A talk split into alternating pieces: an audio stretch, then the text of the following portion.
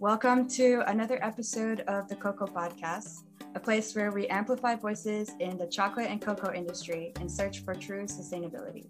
I am your host, Emma Rose. Today, we are diving into the world of cocoa farming. The process of making all chocolate starts there with the tree and the fruits, and getting an understanding of that process and how it ends up into the delicious food we eat is really important to understanding its value and making more conscious purchasing decisions as consumers. I'm super excited to be joined by an amazing guest today, Jeff Abella, who not only started a cocoa farm, a cocoa and coffee farm down in Cameroon, Africa, but also founded a bean to bar chocolate making and coffee roasting company here in the United States called Moka Origins. Jeff ties together the elements of the supply chain in a very ethical and transparent way. And today we're going to learn about what that process looks like.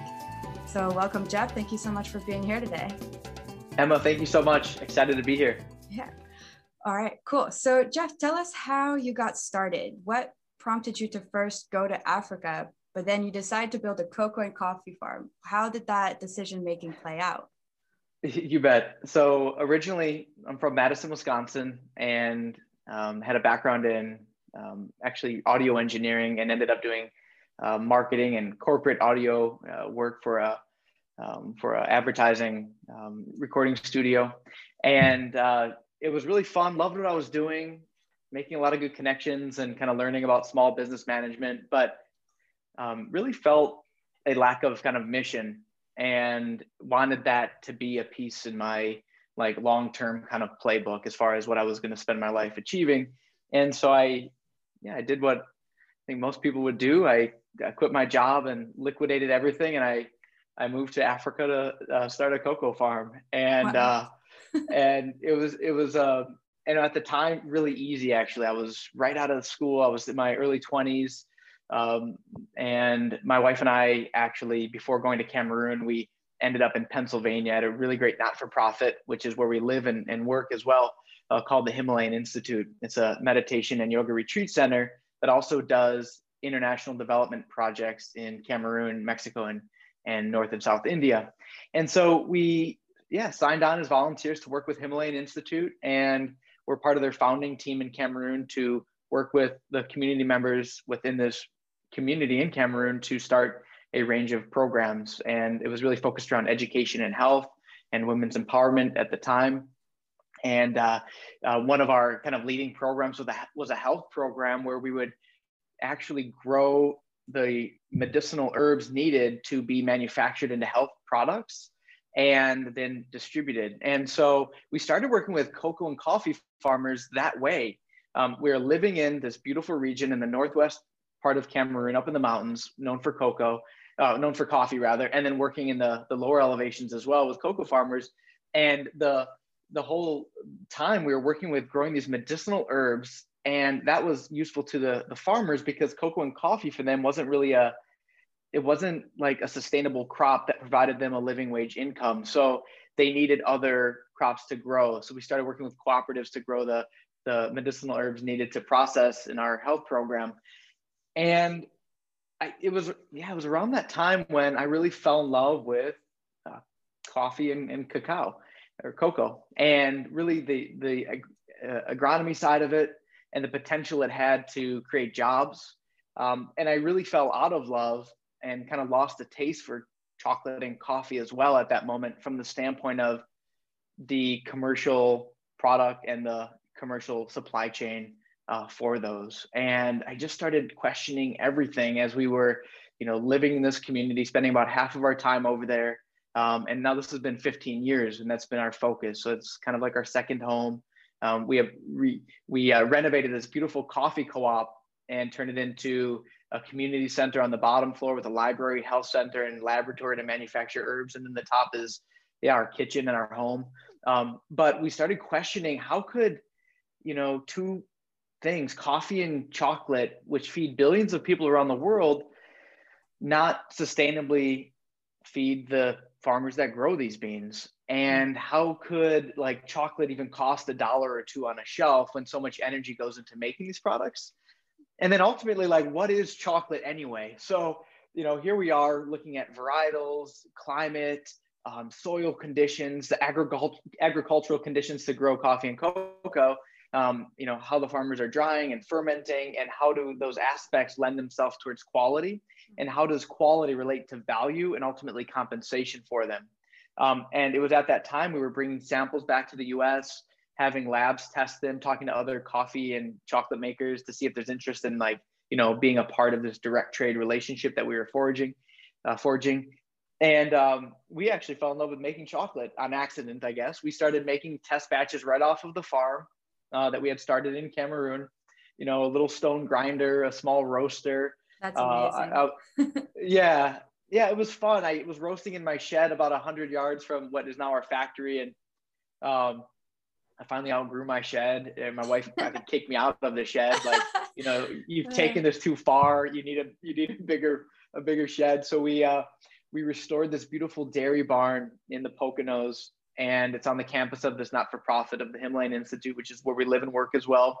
And yeah, we founded our roastery and chocolate factory, and the whole idea is to create a really uh, a social movement using chocolate and coffee as the vehicle mm-hmm. to create awareness around what these two you know commodities that we consume every day are and what the value needs to be across the supply chain so that everyone benefits especially the farmer and so that was Absolutely. going from our not-for-profit work to agriculture and really then organically kind of evolving that into craft chocolate and coffee that's awesome cool well that that honestly leads perfectly into the next question, which uh, can you explain the journey from bean to bar?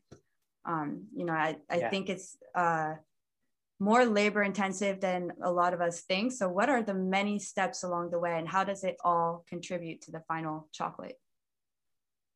Sounds great. This is a really fun process, and it's a labor of love, really, uh, because it is a it is a it is a big process, and I always say that the coffee um, and chocolate making process really starts on the farm. The farmer is the first processor of that product, and that's not often the kind of like stance that commodity cocoa or chocolate uh, coffee makers uh, see. Um, but when the farmer is in that first step of the process and and valued and understands what they need to do to achieve quality then the outcome, meaning the product quality, is going to be so much better and the market value will be higher. And it's like a win win win for the customer, the chocolate maker, and the farmer. So, step one is really growing amazing beans. And uh, I have a, a, cocoa pod here, I'll show you. Um, cocoa or cacao, and you can use those words interchangeably. In, in Cameroon, it's we're in the English region, it's cocoa. Um, some of the other countries we source from, it's cacao, but I'll, okay. I'll call it cocoa. And so these cocoa trees are, are really amazing. They grow north and south of the equator around 15 to 20 degrees and need a lot of humidity, um, consistent rainfall, good soil conditions. They're very challenging fruit trees to grow.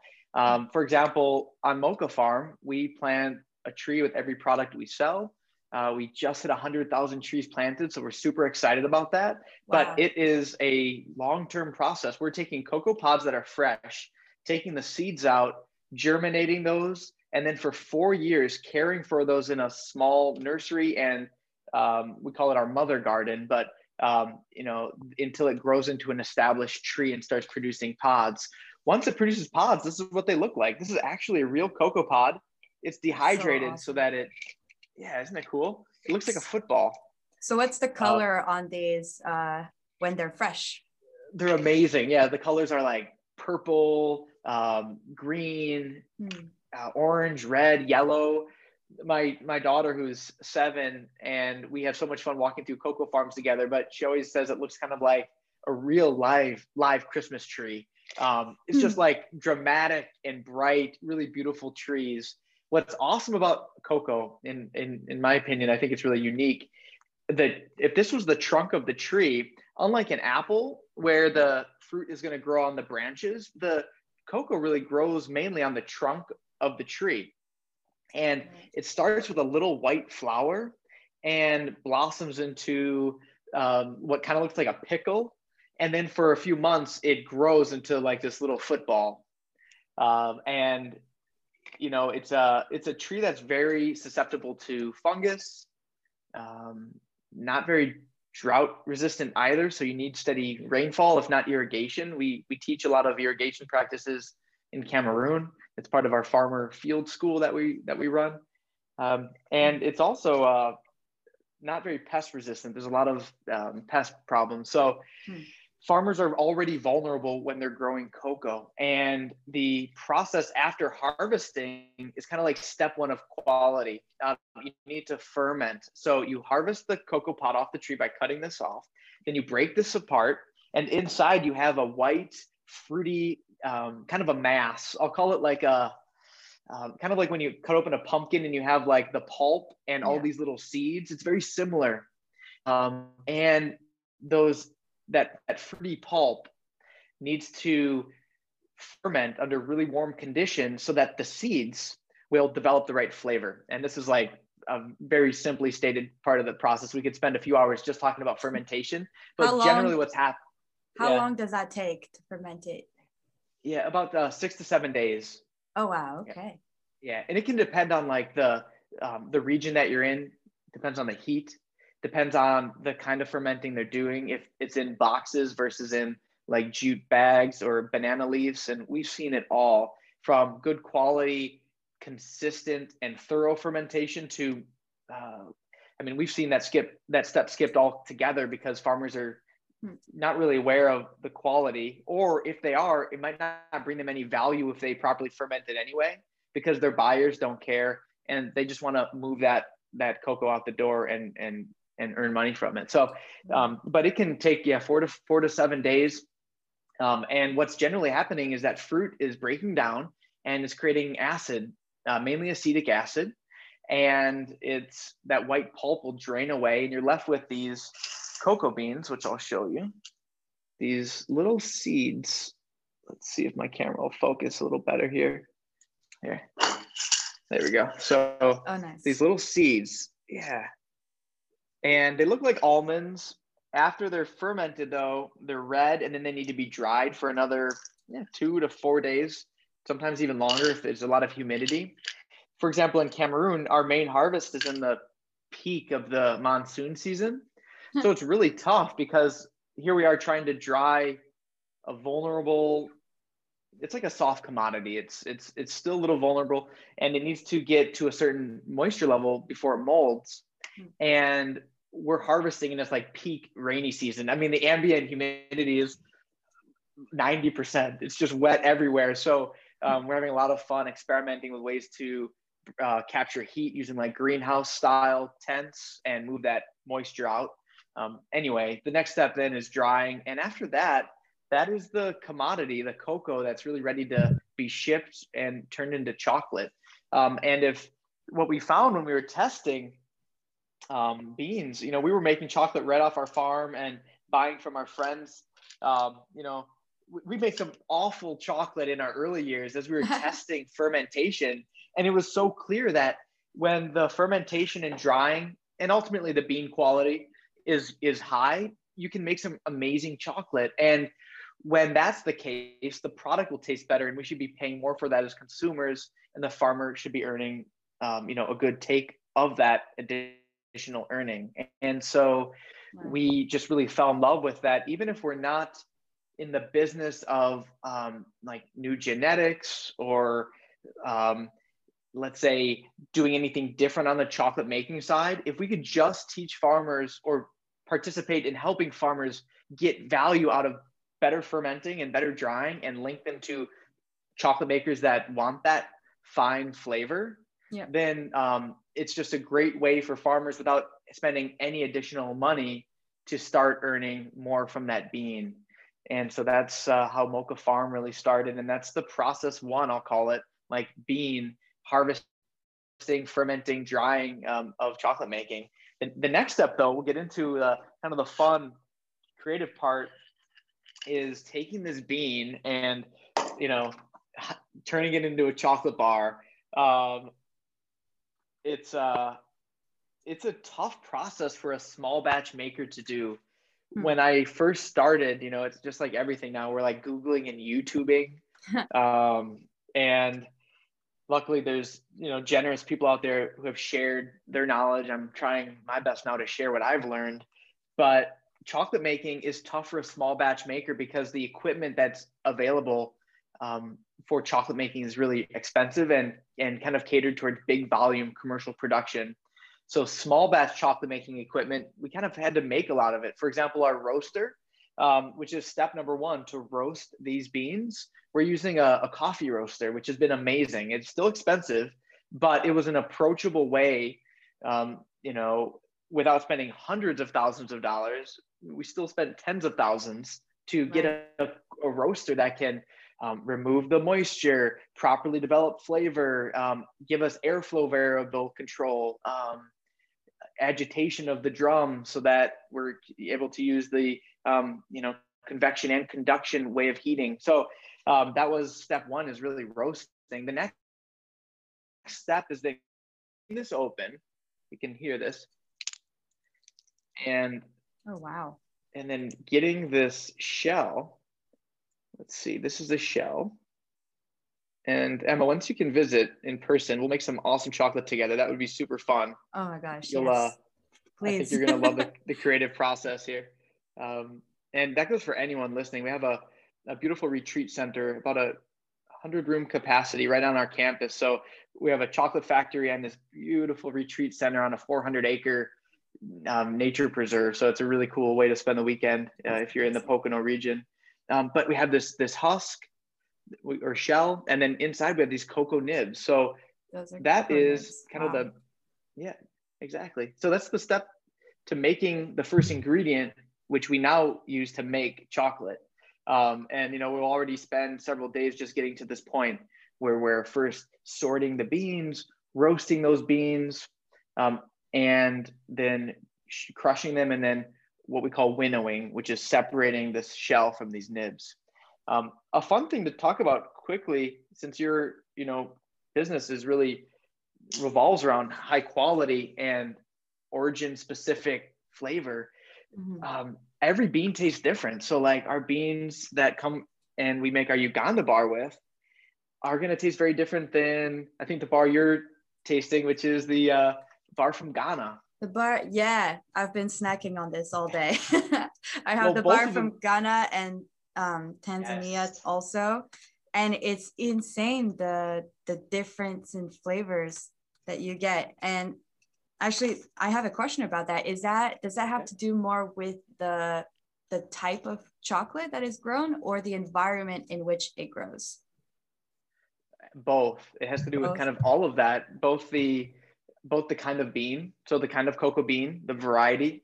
Just like if you think of an apple orchard you have like red delicious mm-hmm. mcintosh and granny smith and yeah they're all apples but they all taste very different right um, same with cocoa. So you'll have different varieties of cocoa and they'll all taste different.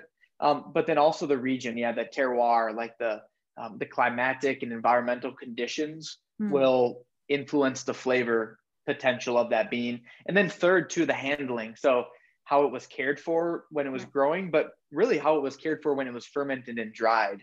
Um, and then we get into the chocolate making, how we roasted it. So you mm. set me up perfect to talk about the differences there. The Uganda bean and the Tanzania bean taste very different because they're very different beans. Um, so the chocolate is going to be dramatically different and it'll take us a while on the roaster. And sometimes it takes us months, kind of depends on how much we're putting into it as far as time. But it'll take us, you know, months to dial in that roast profile, meaning the amount of heat, the amount of time, the amount of airflow, um, just to perfectly kind of draw the best possible flavor qualities from this bean so versus like the Tanzania. Every bean is different and needs to every be roasted differently. Own, exactly. That's yeah. amazing. Wow. Yeah, every bean has its own. We call it a roast profile. Even a, and then and then the uh, the way it winnows is a little different, and then the way that we stone grind it. So, um, but we could take the Uganda bean and roast it a certain way, and then roast it a completely different way, and you would taste a dramatically different chocolate. So the roasting step is I would say okay, aside from like bean quality is like the first most important step and then the second is roasting. That is okay. a step where you could really make it or break it as far as your your chocolate. Right. Um, so So we're very uh, nerdy and we love roasting. We're constantly talking about, uh, you know, volatilization of acetic acid and airflow and all these fun things uh, on how to get chocolate to taste how it does. Um, and awesome. then same as same goes for coffee as well. So um, next step though, so we have cocoa nibs. You saw these little crunchy nibs.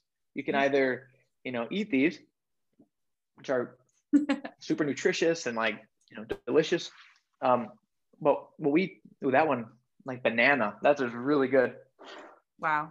I wish I could try like one. Choc- yeah. I'll send you some beans. You just break them open and uh, has like a banana chocolatey. Be really good in like a banana nut muffin or mm. something like that. So, um, so next step then, take that cocoa nib and, and stone grind it. So we have these stone grinders, which are basically big bowls that spin. And inside the bowls, there's two granite, literally granite stone rollers. And the base of that bowl is also granite. So as that bowl spins and that base is spinning, these rollers are also spinning. And the cocoa nibs are passing underneath those stone rollers and pulverizing. They're just turning into a liquid because about 50% of this cocoa nib is actually a liquid called cocoa butter. Mm-hmm. So like if you were to take this and you know, like chew it up or mash it up with a hammer, that's essentially making chocolate. You're you're gonna start to get um, the the oil that's inside there to kind of come out. And so when we stone grind, we put this in the our refiners, our grinders rather, um, usually about three days, and they just spin. And these are big machines now but um, we can do about 500 chocolate bars per grinder at a time. And yeah, it takes about sometimes four days, but three to four days of grinding to get the, the chocolate really creamy. Wow. Um, and that's also where we put the sugar in. It's that same step. We put the sugar into those grinders as well. That's really cool. And does yeah. how do you separate for so when you make white mm-hmm. chocolate, you want to separate out the cocoa butter, right? How does that work? Yep. Awesome. So white chocolate, exactly. You separate. You want to take the cocoa butter that's in here out. Um, we don't have the machine to do it yet. Okay. But what you do is you take this cocoa nib, you need to mash it up a little bit, and you use like a hydraulic press.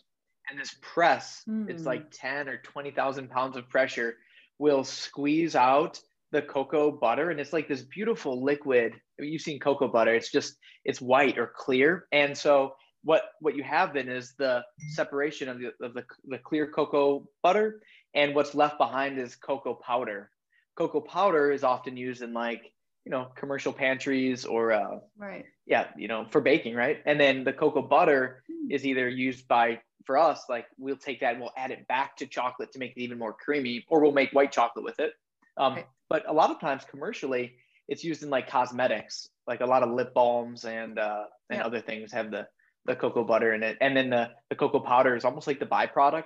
So, huh. um, what we love is that our chocolate actually doesn't separate it. We're taking the cocoa nib, which has the cocoa butter in it, and mm-hmm. of course the cocoa solids, cocoa powder, if you will, um, and we turn all of that into chocolate. So you should taste the difference in that the cocoa butter is still present in our chocolate and it'll just have a really nice creamy consistency and a good melt mm-hmm. which which we like because we also don't add lecithin or emulsifiers like um, yeah you can use like a soy lecithin or a sunflower lecithin since right. we don't use that we need as much cocoa butter as possible already in our chocolate so that it, the viscosity is is nice right um, so yeah making like simple ingredient bean to bar chocolate is is tough, but ultimately the flavor outcome and like um, you know our satisfaction for the clean nature of the product, uh, I guess that's what we get in return.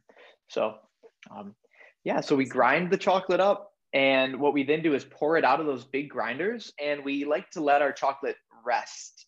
Some people call it aging or hmm. setting, sitting. I've heard all kinds of things. Uh, consider like aging. Okay. So we pour the chocolate out and we let it age for usually, well, we try to let it age for one to three months. Um, kind of depends on how busy we are, but uh, we will at the in that aging process, you'll kind of notice some things evolve. You'll notice that the tannins, some of the um, acid, some of the bright notes or maybe the bitter notes, they just kind of settle down a little bit. The chocolate kind of um, normalizes and rounds out, if you can imagine that in like a flavor descriptor, mm. it just kind of mellows out. And um, I found that after, yeah, like three to six month old or rested chocolate tends to just be a little bit uh, easier on the palate, um, mm. especially for beans that have a lot of acidity, um, which some of the best chocolates do because that's where you're getting that that fruity. Oh, like the Tanzania bar you're eating, and it has a really fun um, I think like a cherry, I almost think like a malted cherry quality. So that cherry mm-hmm. note is actually acetic acid that's present in the bean, which happens from the fermentation on the farm. So we don't want that flavor to go away, but what we want to do is make it softer so that it's not like eating vinegar essentially, right. because that's what that's what uh, that is. So yeah, so that's the aging process, and that's cool. Then we melt the chocolate again and we pour it into chocolate bars. So we have plastic um, uh, food grade polycarbonate molds and a tempering machine and some very dedicated people to doing this. Um, and my team is just amazing. So I can't wait for you to come and meet them. But yeah. they pour, hand pour like every bar. So, um, you know, hundreds of bars a day, they're just depositing into the molds and then they go into a basically a, a refrigerator that has extra airflow and some um, uh, humidity controls. And for about 30 minutes, that liquid chocolate in those plastic molds hardens. And because it's tempered, which means the crystals within the chocolate have taken a, a different shape, it will then contract and you'll have this nice, shiny uh, chocolate. And you'll have different kind of a, a quality um, with tempered chocolate, a better quality than you'll have with untempered chocolate. Um, mm. And so, listen, for example, you can kind of see the the shininess.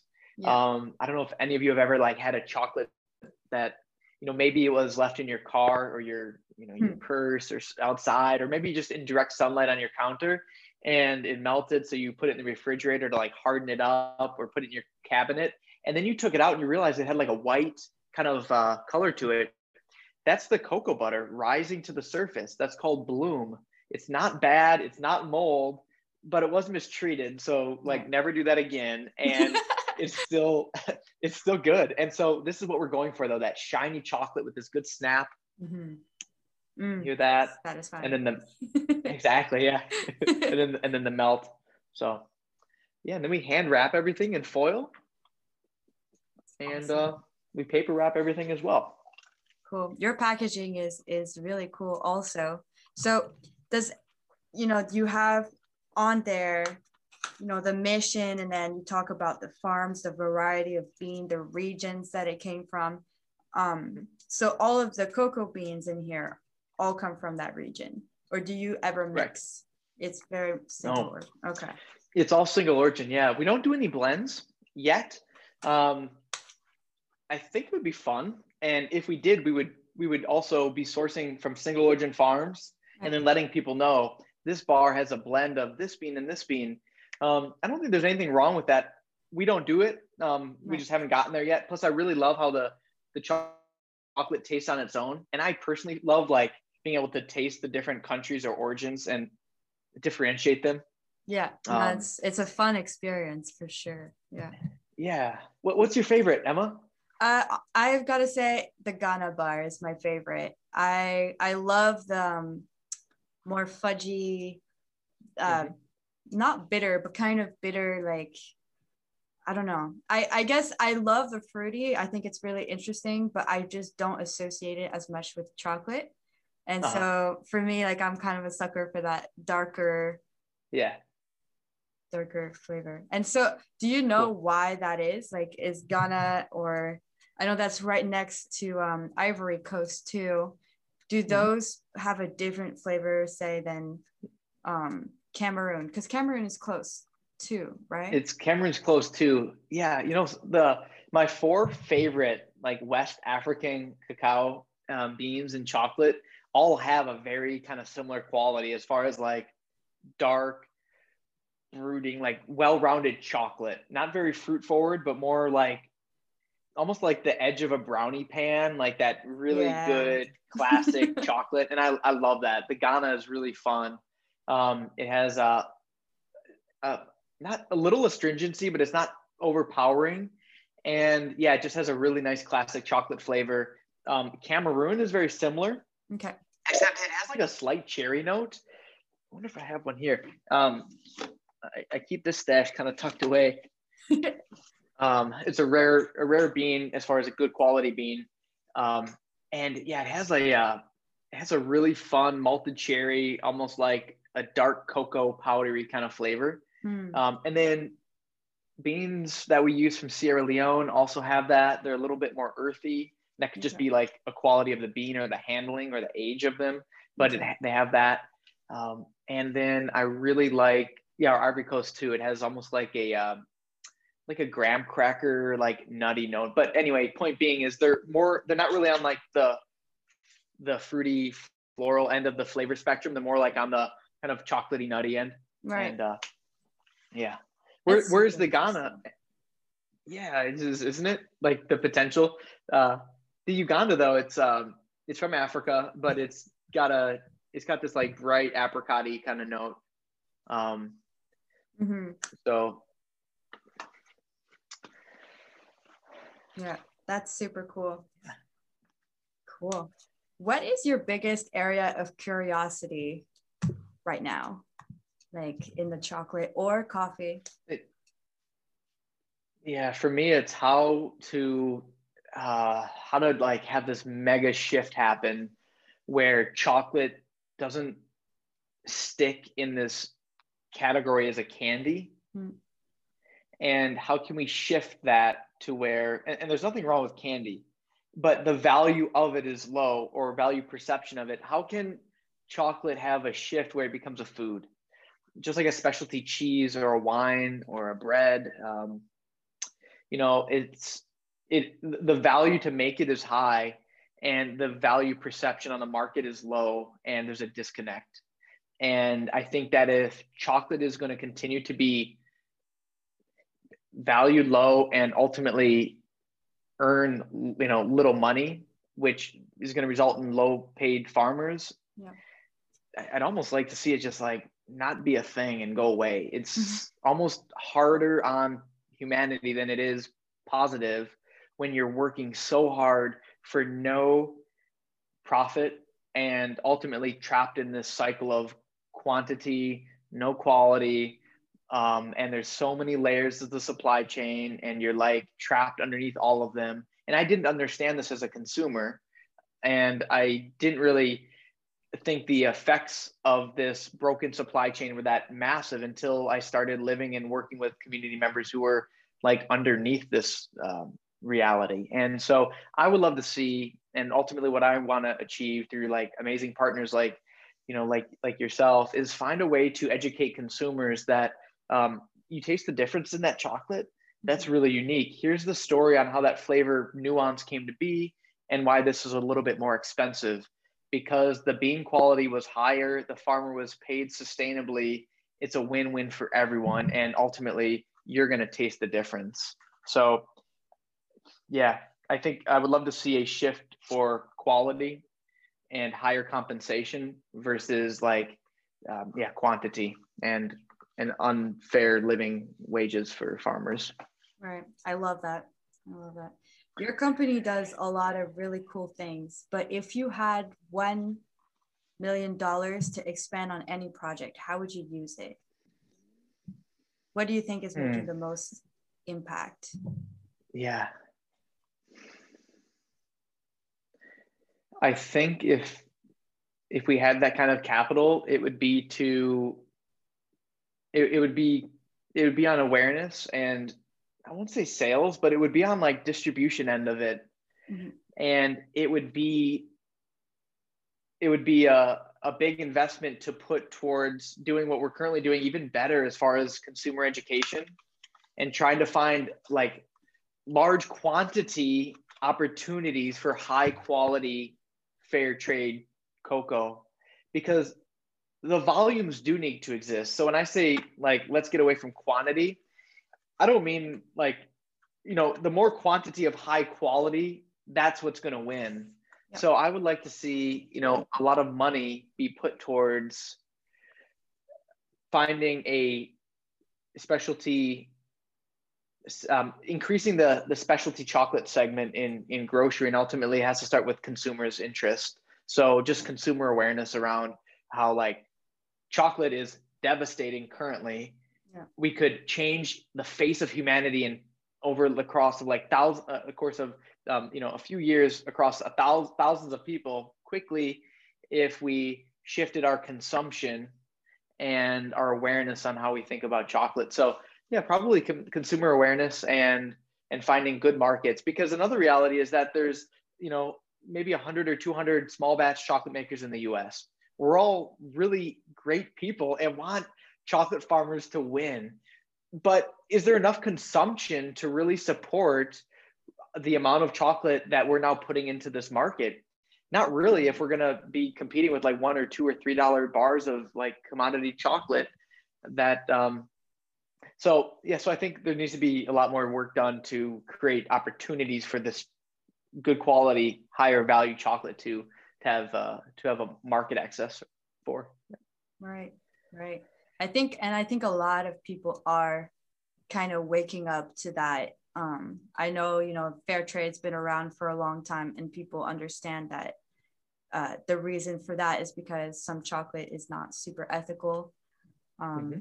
but it's yeah. definitely it's definitely been a challenge to really get that or i guess shift people's consumer uh, behaviors mm-hmm. yeah. yeah. exactly i mean fair trade's done a lot for like waking up consumers to the issues yeah the fair trade model like isn't perfect either though and we won't get into that that could be an awesome follow-up podcast though for sure like how to improve fair trade and maybe that's where the million dollars would be used um, but mm.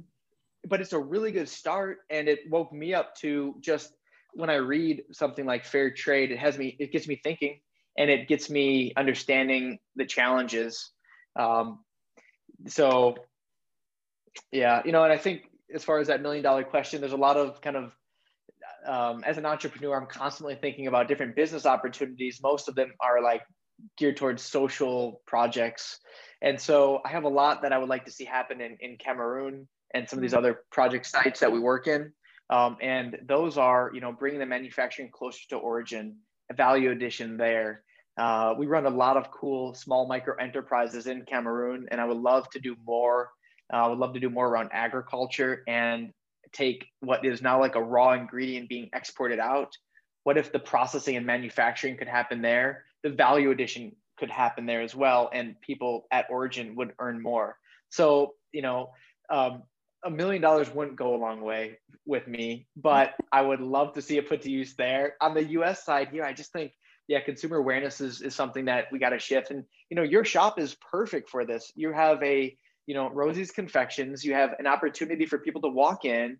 You're going to have five minutes, maybe 20 minutes with everyone for them, whether it's even just like seeing something on the wall or like an infograph or telling them the story about um, who you source from or maybe the farmers that you've met you're going to wake up so many people through your one-on-one interactions.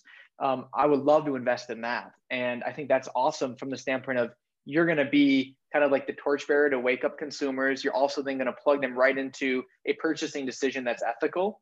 Mm-hmm. um, so that's that's great. I, I would love to do that um, even greater than we're currently doing in um, our current chocolate factory having a more physical retail presence with our chocolate factory cafe um, kind of model but how do you do that you know um, um, at scale is kind of the question and right.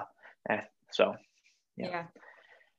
great question oh that's a great answer too uh, yeah. yeah wow those are some really cool uh, cool ideas i love the idea of uh, building a factory or building more factories at the countries of origin because i can only imagine like right now so much of the supply is going to these giant chocolate or cocoa processing facilities. I can't even mm-hmm. picture the magnitude of it, but you know, there's so much chocolate, like you know, all the big cocoa mm-hmm. companies. Mm-hmm. Um, yeah. none of these factories are in the countries of origin, right? Like these giant. I know there's like no. a few mm-hmm. small ones. Yeah, the the scale is so massive it's hard to wrap your head around um but i can't and yeah and forget about manufacturing at origin for a moment. Even if though those mega companies who are exporting shiploads of cocoa not even they're not even putting them in the jute bags. They're not even putting them into containers. There's so much bean they're literally blasting them through like cannons filling the filling the the the um, the bottoms of ships. Like it's mega trade if the percentage compensation was increased just by a few percent like the impact on human life as far as farmers earning a living wage income would be so significant that it could really um, help to reduce poverty so yeah. um, you know, manufacturing at origin would be really cool. It kind of depends on can that product then be sold at origin or is it shelf stable enough or can it be mm. transported or, you know, in a way that's not going to jeopardize the quality. Um, anyway, but if, if there's consumer interest within that country and, and, uh, you know, the company, uh, they can afford it. Um, then that then that's awesome. But even if like you know the compensation for those beans just went up, you know, half a percent or a few percent, um, yeah, the impact is significant. So I think it's worth yeah. a shot. And uh, can I ask you a question, Rosie? Yeah, absolutely. Or Emma, I'm sorry about Rosie's confections. Oh, so, good. Yeah. Cool. So, what was your first? Um, wh- when did you realize you wanted to start working in chocolate? So, that's a good question. Um, so I've had a culinary background uh, ever since I was a kid. You know, I've always loved making pastries, and throughout university, I worked at a bakery. Um, so that's always been a passion of mine. You know, I, I used to love making gourmet cakes, and I'm really into the um, the dessert, like, but making beautiful art with food. And uh, chocolate, mm. it wasn't something I considered until three years ago. Um, I walked into one of the Neuhaus shops in New York City. Um, I don't know if you're familiar with Neuhaus, they're a Belgium chocolate mm-hmm. company. And I just walked into the shop and was just blown away by the level of artistry and creativity that goes into making confections. You know, they have all different colors, like different flavors, and you know, just the experience of buying that and then you know leaving with a box and then trying some and and having it just taste so so good. I was just blown away by the experience and i was like this is something i could get into. Um, and then i started making chocolates for my dad. I started making um, cbd infused chocolates because a lot of the cbd infused edibles that were around had a lot of um, preservatives and high fructose corn syrup and mm-hmm. i mean we were never behind the idea of mixing medicine with poison. So, um, uh-huh. so I started right. making my own stuff and experimenting with that um, then. And that's really, you know, I really mm. fell in love with that medium. It's just, it's just really awesome. fun to work with, learning how to temper and all of that. Uh, yeah. Yeah. Yeah. Yeah. It's amazing. It's like art and science. Yep. And then, then the experience that comes out of it is, is, is incredible. Delightful so, for everyone. For the consumer. And for, yeah. Yeah. And, uh, definitely when I started my business and I started, you know, really researching my industry, researching, you know, where my ingredients were coming from, because I've always, you know, wanted to be thoughtful about what I like the product I was making and how that was affecting everyone. Um, I started realizing there was really a darker side that I had no idea about. You know, chocolate before was like a fun food really for everyone and then i realized you know yeah. that there are a lot of farmers that struggle because we get to enjoy this as a commodity i suppose so mm-hmm. so then i became very curious and started learning more and really realizing that chocolate is a luxury and uh yeah and i mean it all led me to here during this campaign and starting a podcast so you know really trying to start a conversation about this and talk about it more in depth yeah. with people. So yeah. yeah. Emma, that's awesome. That's an incredible story. and it's amazing what can come from from that first starting point of just getting the conversation started. Right. And and the the empowerment potential behind um, yeah, engaging in a, a dialogue that needs to happen. Yeah. So, and what better like what better like context for it to be than chocolate? Because you know everyone's into Right. it. I know. So, yeah, so you have our attention. Yeah, chocolate. Someone said chocolate. exactly. Yep. yeah. No, I'm definitely very. I'm so excited to see where this is gonna go. And uh, honestly, that about that about wraps it up. Is there anything else that you want to share that um, that we maybe didn't get to about cocoa farming? Well, yeah, chocolate is a a food that comes from a fruit that was hand cared for. So we should do our job as consumers and make sure we're mindfully choosing what chocolate we consume. That's the bottom line, I think. Absolutely. Awesome. Well, thank you, Jeff, so Yeah. much for. Thank you so much for having me, Emma. This has been a really great opportunity. Yeah. Thank you. Yeah, likewise. I'm so proud to meet you and and your your shop, and I can't wait to uh, to visit in person and yeah, order online too. And I'm excited about the, the chocolate and coffee that you're gonna have available. So Hell yeah. yeah. awesome. Really excited to work together. All right. Thanks, Jeff. Thank you, Emma. Have a good one. Cool. Yep. Take care.